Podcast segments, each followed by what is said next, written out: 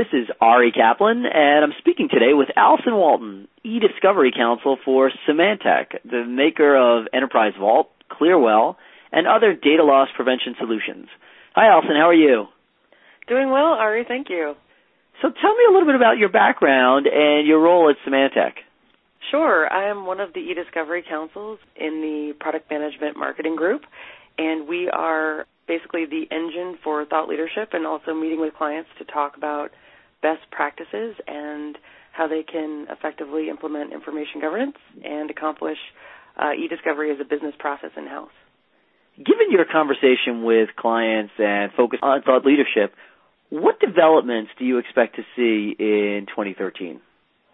They're varied. I think two of the biggest ones that we're seeing is this new role of information governance strategist. So the C-level person that sits with all the other C-level executives to look at all the technologies and workflows and try to better understand how corporations are managing their information, which is essentially the lifeblood of the organization. So I think we're looking at data being considered an asset and a liability. We're analyzing how much information is in the environment, whether or not it's helpful or if it's detracting from productivity, et cetera, whether there's risk for compliance, things like that. I also think that defensible deletion is a very hot topic.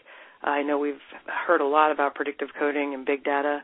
Right now, defensible deletion is very hot in two ways. The first being organizations are really taking control over whether or not they're going to delete information as a one-time data cleanup activity. So drawing a line in the sand and saying what is valuable, what is not, and then deleting it pursuant to a defensible strategy and also given that they're not on legal hold for any of the information they're looking at deleting. And then also just getting in the best practice of defensively deleting data on an ongoing basis as part of their retention policies. A lot of people are infinitely retaining, and that's not a best practice because we've arrived where we are today where archives are just exploding and so are backup tapes, and there's a lot of risk there for unnecessary information. You have some interesting programming coming up at Legal Tech New York this year. Tell me a little bit about that. Symantec, we're in a really good spot right now, ranking the highest in the Magic Quadrant from Gartner in archiving and e-discovery, so that's a pretty winning combination that we have. And basically, what I'm trying to do with my session, one of my sessions at Legal Tech New York, is e-discovery in 3D and encouraging lawyers to get out of this sort of myopic e-discovery look at other technologies and, and frankly other job descriptions within their organizations, like the CISO, for instance. So, e-discovery in 3D, one of the things we're going to be looking at is addressing security breach reports in the context of early case assessment. So, what we're going to do is say what typically would be a data breach within an environment, and the CISO, Chief Information Security Officers, looking at this data breach report, they don't necessarily converse with the lawyers. And so what we're going to do is look at how you can use one of those breach reports as a map to go back for early case assessment and to execute your legal holds, to do some scoping, to look at which custodians are part of a matter. You know, because when there's data breach, there's probably a lawsuit coming.